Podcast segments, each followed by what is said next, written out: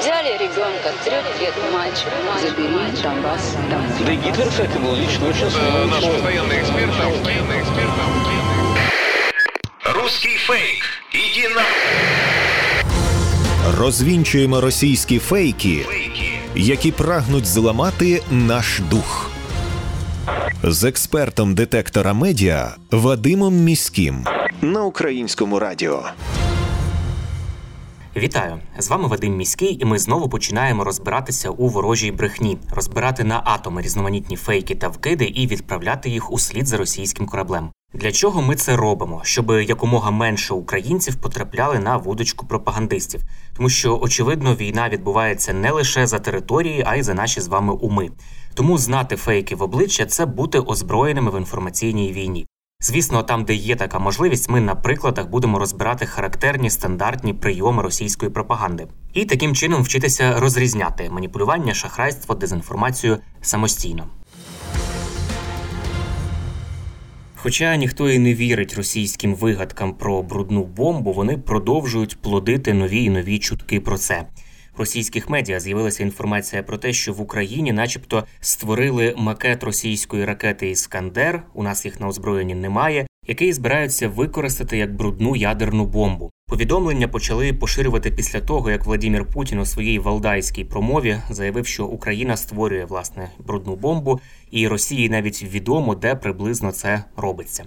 Отже, пропагандисти стверджують, що Київ на основі снаряда ракетного комплексу «Точка У виготовив муляж ракети Іскандер для провокації із брудною бомбою над зоною відчуження Чорнобильської АЕС. Пишуть вони. Мовляв, оцей макет виготовили спеціалісти із Південмашу, а головну касетну частину муляжу напихають радіоактивним матеріалом і потім зіб'ють цю ракету в районі Чорнобиля, щоб шокувати світ і звинуватити Росію у використанні ядерної зброї. Звісно ж, це вигадка. Як пишуть фактчекери проекту Інсайдер, так званий макет, який демонструють російські медіа, він є фейковим. Незважаючи на те, що ракети «Точка У і Іскандер мають схожі обриси, розміри в них зовсім різні. Діаметр Іскандера 920 мм, а діаметр точки У 650, тобто в півтора рази менше. Це достатньо легко відрізнити неозброєним оком. Ну тобто ніякий макет Іскандера на базі точки У створити просто неможливо. Хіба що можна зробити якусь зменшену копію, яку, звісно, з легкістю розпізнають міжнародні експерти, які обов'язково аналізуватимуть ситуацію, якщо вона станеться. Ну і сценарій, в якому нібито запущена російськими військами ракета із радіоактивною начинкою вибухає над Чорнобильською зоною відчуження, тобто практично безлюдною територією, де шкода, яка Україні завдасться, буде мінімальною, виглядає також не особливо правдоподібним пишуть фактчекери. Росія насправді вже не вперше вигадує якісь сценарії, пов'язані з брудною бомбою, і говорить, що це Україна збирається її застосувати, аби звинуватити в цьому власне саму Росію. Це є дезінформацією, її спростовує і Україна, і всі західні країни. Хоча Росія намагається західні країни переконати в зворотньому. От, наприклад, минулого тижня ми бачили всі, як міністр оборони Росії Шойгу телефонував низці міністрів оборони провідних держав світу і розповідав байку про оцю ядерну брудну бомбу. Тоді на ці повідомлення зреагував президент Володимир Зеленський. Давайте пригадаємо. Коли сьогодні російський міністр оборони влаштовує телефонну карусель і обдзвонює іноземних міністрів з розповідями про так звану брудну ядерну бомбу, всі все добре розуміють. Розуміють, хто джерело усього брудного, що тільки можна уявити у цій війні. Це Росія влаштувала шантаж радіаційною катастрофою на Запорізькій АЕС. І якщо хтось і може застосувати ядерну зброю в нашій частині Європи, то це лише один суб'єкт. І цей суб'єкт якраз і наказав товаришу Шойгу кудись там телефонувати. Якщо Росія телефонує і розказує, що нібито Україна щось готує, то це означає одне: Росія вже все це і підготувала. Вважаю, що зараз світ повинен максимально жорстко відреагувати. Якщо Росія підготувала чергове підняття ставок і черговий ескалаційний крок, вона вже зараз превентивно і до будь-якого нового свого бруду має побачити, що світ це не проковтне.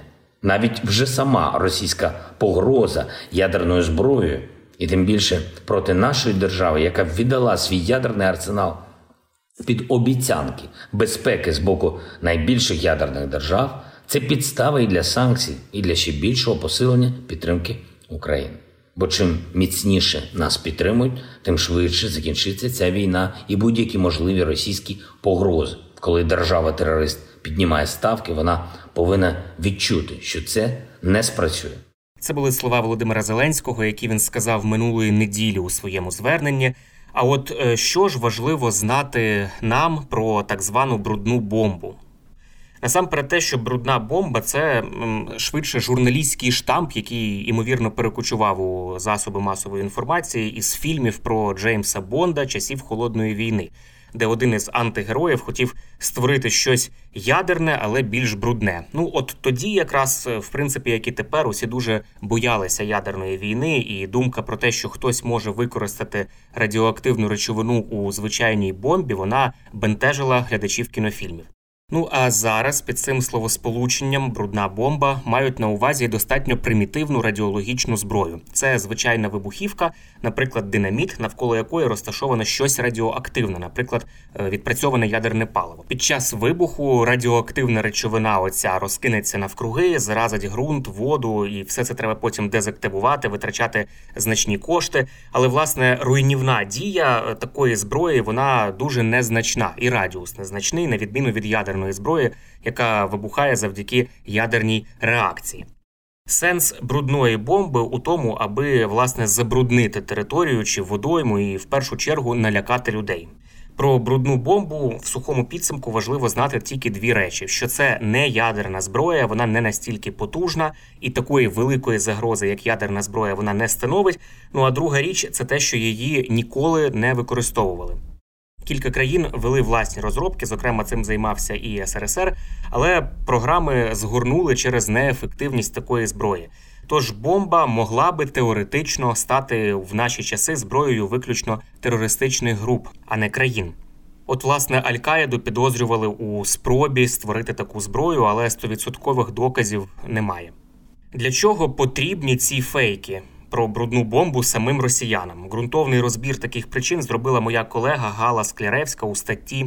Брудна бомба, що це таке, і навіщо Росія вигадала цей фейк? Стаття опублікована на детекторі медіа, і я дуже раджу її прочитати усім, кому цікаво у цій темі розібратися.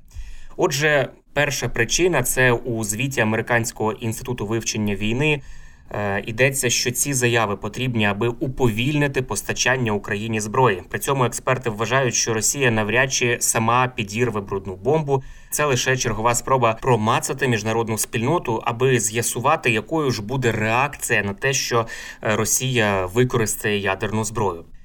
Міністр закордонних справ України Дмитро Кулеба написав у своєму твіттері наступне: що брехня Росії про нібито плани України застосувати брудну бомбу настільки ж абсурдна, як і небезпечна. По перше, Україна є відданою стороною договору про нерозповсюдження ядерної зброї, і ми не маємо жодних брудних бомб і не плануємо їх мати. А по-друге, росіяни часто звинувачують інших у тому, що планують самі.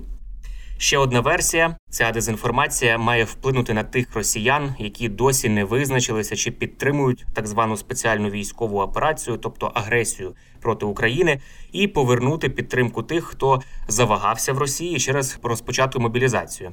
Таку думку висловив народний депутат Сергій Рахманін в радіоефірі. Послухаємо. З іншої сторони, це до певної міри шантаж власного населення в першу чергу тої частини, яка або проти війни в Україні, або щонайменше її не підтримує чи не до кінця підтримує. Чому тому, що зрозуміло, що особливо після мобілізації настрій дещо змінився. Поки що немає якоїсь там високої динаміки, але зміни настрою вже фіксуються в ставленні до цієї війни, бо вона починає чіпати кожного, і тому зараз вони включили цю от мобілізацію в е, не тільки військову, а й громадську. Що це мовляв вітчизняна війна, це війна за майбутнє Росії, і це фактично шантажування е, власних громадян. Що українці погрожують нам ядерною бомбою. У нас немає іншого вибору. Це фактично шантаж власного населення. Це теж, тобто, це одна версія. Інше припущення. Ну мені здається, що росіяни використовують операцію прикриття. Тобто вони можуть самі організувати якусь провокацію з використанням так званої брудної ядерної бомби, тим більше, що у них є можливість таке робити. От для того, щоб звинуватити в цьому Україну і в такий спосіб спробувати налаштувати проти неї частину світу. Можливо, налаштувати частину з лідерів е, західних, мало ймовірно, але принаймні вони можуть спробувати. Це були слова народного депутата Сергія Рахманіна, які він сказав у ефірі Радіо НВ. І найбільш очевидна версія, остання, що Україна наполягає, аби Росію визнали державою терористкою чи спонсоркою тероризму, і фейк про створення Україною брудної бомби це така собі дзеркальна відповідь Росії, аби спробувати перевести стрілки і переконати світ у тому, що це Україна діє як терорист і власне займається розробкою от такої терористичної зброї. Це один із найпоширеніших меседжів російської пропаганди, яка постійно намагається звинуватити Україну в тероризмі від фейків про обстріли власних цивільних та звинувачень у ракетних ударах по власних атомних електростанціях до вкидів про намір підірвати греблі, газогони і мости. Російська пропаганда навіть вигадала для цього абревіатуру УГ або УГІЛ, що розшифровуються як Українське государство і Українське государство Івано-Франковська і Львова. І звісно, ці абревіатури за взірець брали абревіатури ІД і ІДІЛ, тобто Ісламська держава і Ісламська держава Іраку і Леванту. Цю абревіатуру тепер використовують багато пропагандистських змі і телеграм-каналів. Але насправді Росію поступово все таки визнають державою терористкою або спонсоркою тероризму. І Окрім України, це вже зробили Литва, Латвія, Естонія та парламентська асамблея Ради Європи. Це були головні фейки на сьогодні. Насамкінець нагадую, що не варто довіряти різного роду чуткам і пліткам. Усі напівсекретні панічні повідомлення, джерело яких неможливо точно встановити, мають у нас одразу вмикати червоне світло в голові, що таку інформацію потрібно перевірити. Як правило, за такими неконкретними джерелами та емоційним панічним викладом ховаються інформаційно-психологічні операції ворога, який прагне нас деморалізувати. Довіряти ми можемо офіційним повідомленням української влади та новинам авторитетних медіа, наприклад, суспільному мовленню. Ну і не забуваємо, що від нашої з вами поміркованості і зваженості при поширенні різного роду інформації, а ми це робимо щодня у розмовах із друзями чи в соцмережах. Зрештою залежить успіх всієї країни в інформаційній війні. З вами був Вадим Міський. До зустрічі. Русский фейк. Иди на... Розвінчуємо російські фейки, які прагнуть зламати наш дух з експертом детектора медіа Вадимом Міським на українському радіо.